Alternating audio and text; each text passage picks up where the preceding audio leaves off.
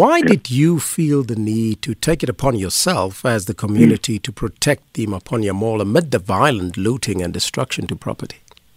Um, look, we couldn't just be bystanders.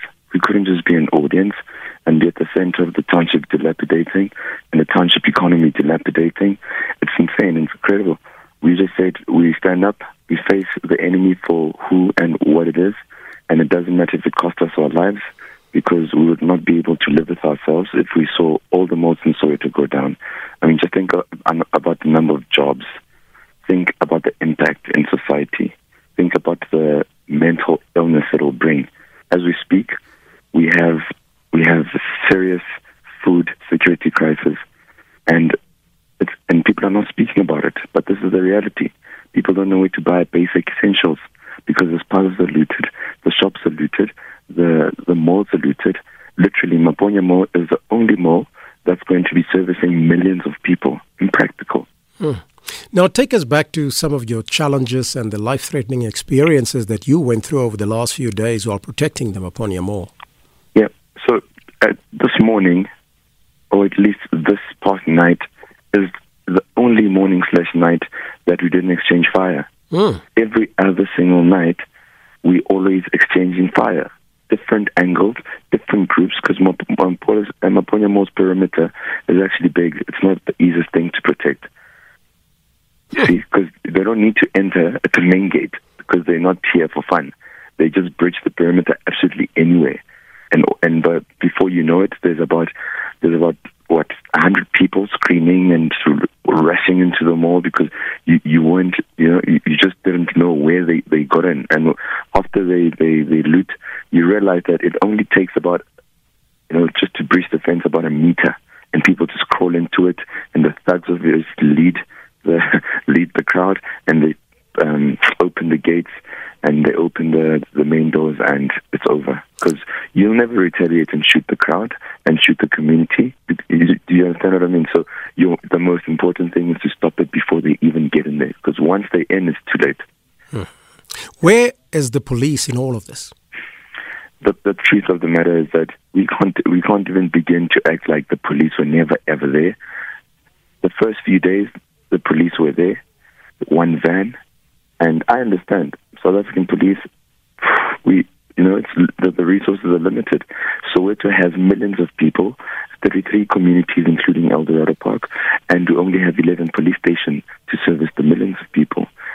I mean, the numbers alone tell you there is a big problem. And now, when you have serious, a serious crisis like looting that's out of um, control, there's no way that um, the police would have um, enough staff and resources to handle it unless we have other police who come from other places. So the community had to play a role. So the first few days was one van, two vans, and to be honest with you, I had a real conversation with the police. I'm not a politician. I'll say it how it is. They are saying they're even scared of committing.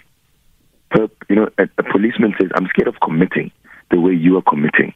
When these people come, you go and commit yourself. And, you you know, you risk it all. And you're the one who's not in uniform. I will get in trouble.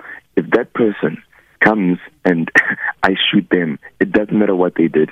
The media will be there, and I will lose my job, and and, and. But you, you'll be celebrated for doing the same thing. You will be celebrated, and I will lose my job. And again, that's tricky. That means that we must go back to the drawing board, and we must actually restart mm. the systems, because there's something that's not connecting.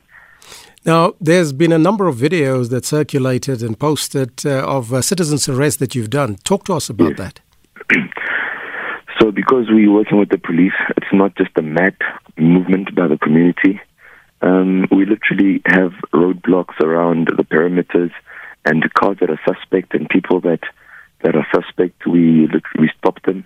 And then we, we call the people that are better trained in the community or, or and in um, from law enforcement. And those people get questioned. And if um, from the stop and searches, if there's anything suspect in the cars, like guns, knives, or, or tool boxes, um, you know, we know what type of tools needed to to break locks and, and all that. If we have see anything like that, then we pull the cars aside. And that's and those people um, came from the same screening. And we, we, you know, we just had to put them aside, and they handed them over to myself and other law enforcement people. And from just from questioning these people, they started panicking and they started, you know, crying and confessing that, listen, I'm here because the one guy who was confessing that, listen, I'm sent here, I'm the first man to come um, because I'm with girls. You guys would never think that, it, you know, you think that I'm just here on a good time and I'm just passing by, but I'm actually this, a person that that um, um, starts the looting, and I'm waiting for the other guys. My job is to take pictures so that they can see what firepower you have and what type of um, law enforcement is there, and, mm-hmm. and, and so that they can come in guns blazing because they, they'll have the intelligence necessary to do so. And more than often, um, you just find yourself overwhelmed as as the frontliners yes. because they they know and you don't. I mean, no one's mm-hmm. taking a picture for of them, for us, and so that we can prepare. You see how already we're at a disadvantage. And another thing is we are fighting people who actually do not care about the law. Mm-hmm. So we are fighting them within the boundaries of the law.